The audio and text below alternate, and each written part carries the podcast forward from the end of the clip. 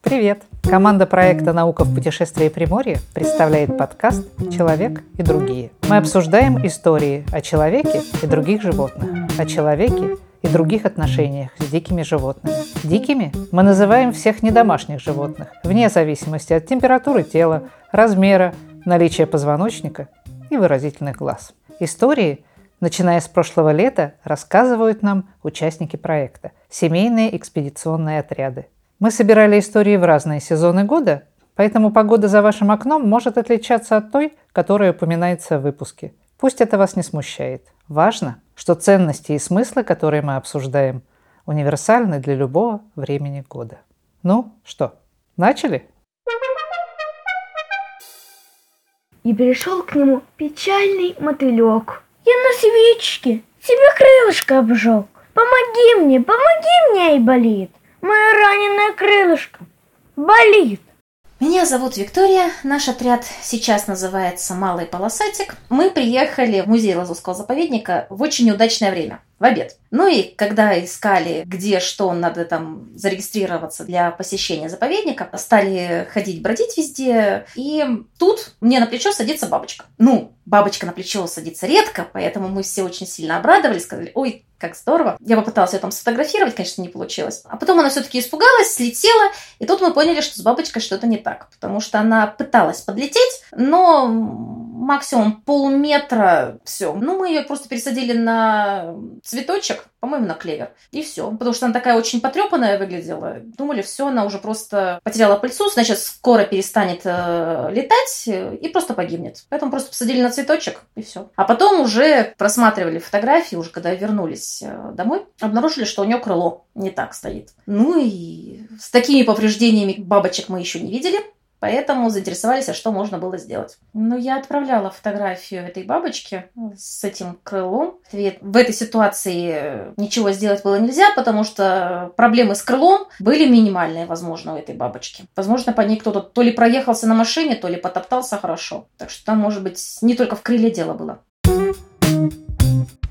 Виктория упомянула в своем рассказе, что отправляла вопрос консультантам проекта «Наука в путешествии Приморья». Можно ли было помочь той бабочке? Бывает ли вывих крыла у бабочек? Об этом мы тоже решили спросить биолога и энтомолога-любителя Сергея Веригу. Меня зовут э, Сергей Викторович Верига. Я предприниматель, занимаюсь аквариумами, но на протяжении долгого времени я работал с детьми в кружке «Юный эколог» в городе Арсеньеве. И кроме того, я любитель энтомолог. У меня есть небольшая коллекция частная. А почему вас увлекли насекомые? Что для вас привлекательного в этой группе животных? Ну, я просто биолог по образованию, обращаю внимание на многое, что есть в природе вокруг меня. Прежде всего, разнообразие форм. Также я еще, как в студенческие годы, познакомился тоже с очень известным в то время Приморском крае энтомологом, любителем Володей Мещеряковым. Наверное, вот после встречи с ним я и достаточно серьезно, сильно увлекся насекомыми. Насколько я правильно помню, у насекомых, в том числе у бабочек, есть стадии жизненного цикла. Яйцо, личинка, гусеница и вот взрослая особь бабочки. Бывают насекомые с полным превращением, бывают насекомые с неполным превращением. Они отличаются друг от друга тем,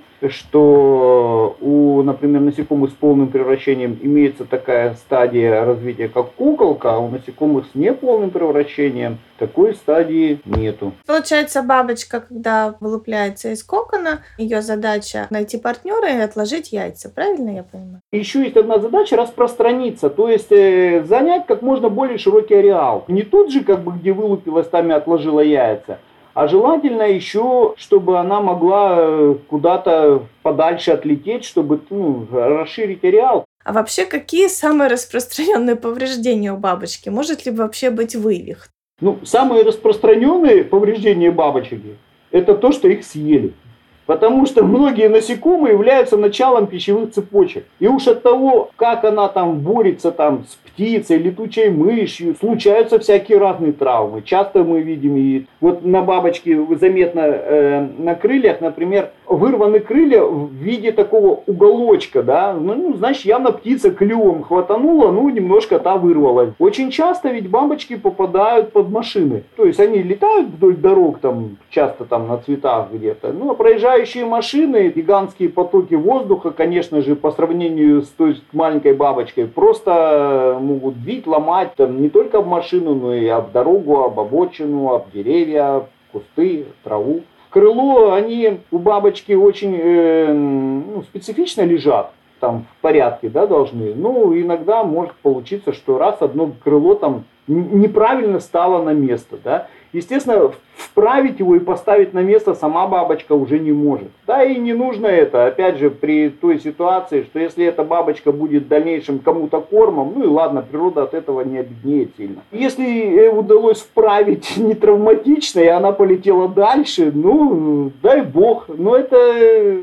к природе мало имеет отношения, это больше имеет отношение к морально-этическим э, каким-то аспектам именно деятельности конкретного человека. Это после этих вот таких моментов человек себя считает, ну, там, чуть ли не спасителем животного. Вряд ли животное это оценит, если честно. Но человек оценит, и это очень важно для него. Поэтому нужно это делать человек станет добрее. Я думаю, это полезно. Все мы все очеловечиваем. Тут никуда не деться от этого. Я вот когда работал с детьми, я часто им тоже задавал такой вопрос. Вот идете вы, да, видите красивая бабочка. Но эта бабочка запуталась в паутине, и паук сейчас вот ее сожрет. Вот что вы будете делать? Они говорят, конечно, мы спасем бабочку. Да, а почему? А потому что она красивая. А почему вы решили, что паук менее красив, да? Вот. И, и вы решили его еды, и он умрет, не накормит своих там детей, грубо говоря, еще что-нибудь. Можно развивать дальше эту идею, хотя она так же далека от истины, как и э, спасение вами бабочки. А это все немножко по-человечески. Поэтому надо спасать, конечно, надо спасать, мы же люди. Мы благодарим Сергея за подробный ответ о жизненном цикле бабочек. Тем не менее, у нас осталось еще три вопроса. Может ли бабочка действительно вывихнуть крыло?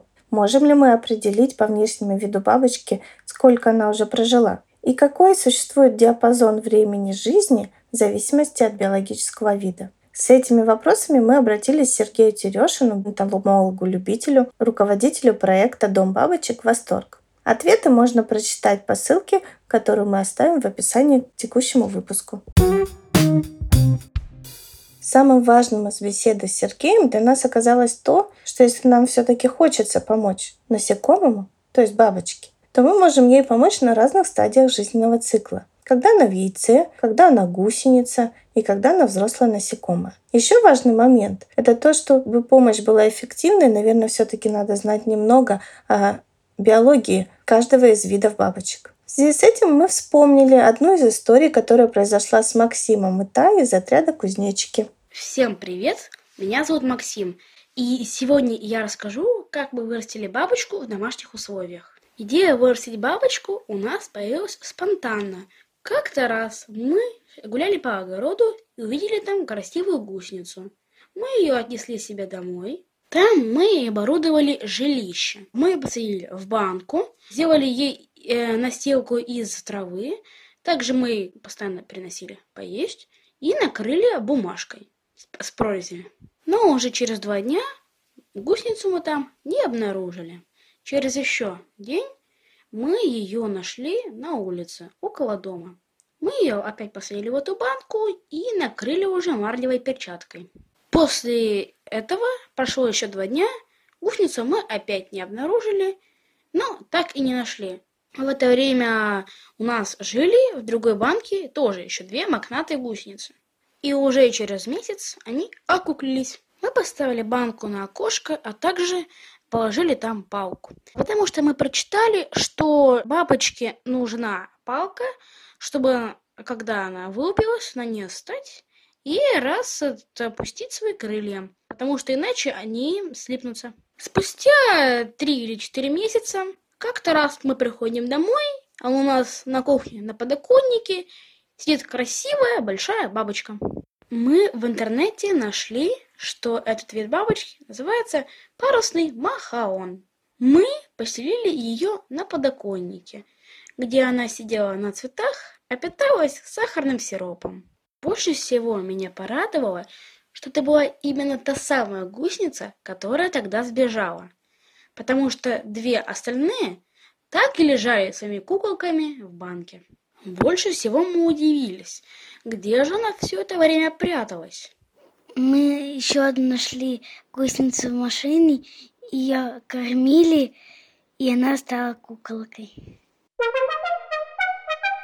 Отлично. Гусеницы или куколки мы можем помочь с тем, что перенесем их в безопасное место и избавим от лишнего внимания хищников. Но что же делать с поврежденным крылом бабочки? Кажется, ничего. Готовясь к этому выпуску, мы нашли одну историю. Роми Макласки, американская художница, используя из открытого ресурса WikiHow инструкцию, смогла починить крыло бабочки. У нее на это были личные причины. И, как уже говорил Сергей, вероятнее всего желание помочь связано исключительно с личными мотивами человека. О том, почему мы хотим чинить то, что сломано, мы поговорили с Кристиной Александровой.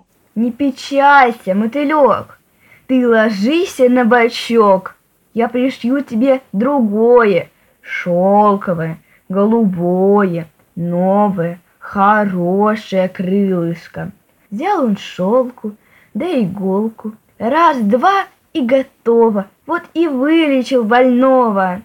Меня зовут Кристина Александрова. Я работаю в музее-заповеднике Владивостокская крепость. И еще у меня есть такое нерегулярное хобби. Я веду канал про все, что связано с выставками и с художественной средой, особенно во Владивостоке. Как вы полагаете, образ прекрасного в природе и желание созидать, а не обладать, как он формируется?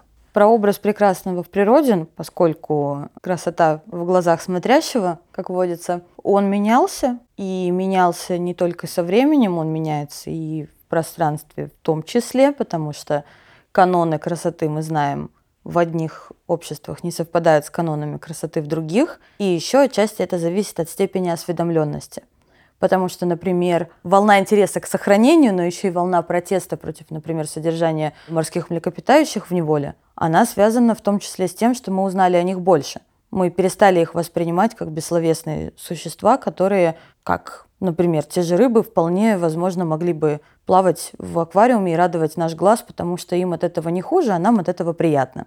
Это к разговору о том, что желание обладать оно связано не столько с красотой, сколько с представлениями о иерархическом статусе живого существа. Поэтому нам проще прихлопнуть комара, чем, простите, пожалуйста, пнуть собаку. Но опять же, к слову о том, что представление о допустимом, недопустимом, об этичном у тех же буддистов мы знаем совершенно другое. У них что комара прихлопнул, что кота не покормил. Одинаково мерзавец. Чем больше мы знаем, тем лучше мы понимаем. Это имеет отношение еще и к эмпатии. Желание э, героев истории помочь бабочке, оно связано с красотой бабочки, поскольку бабочка все-таки это некий прекрасный образ в таком, наверное, э, таком шаблонном восприятии. Или это связано с чем-то другим?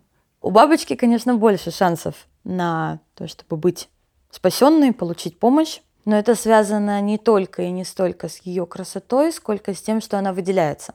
Мы ее даже заметим быстрее, чем, скажем, муравья, у которого даже если мы, даже если у него лапка будет оторвана, мы, может быть, это не заметим так, как мы заметим бабочку, которая находится не там, где ей нужно быть, и явно не в том состоянии, которое, в котором ей хотелось бы.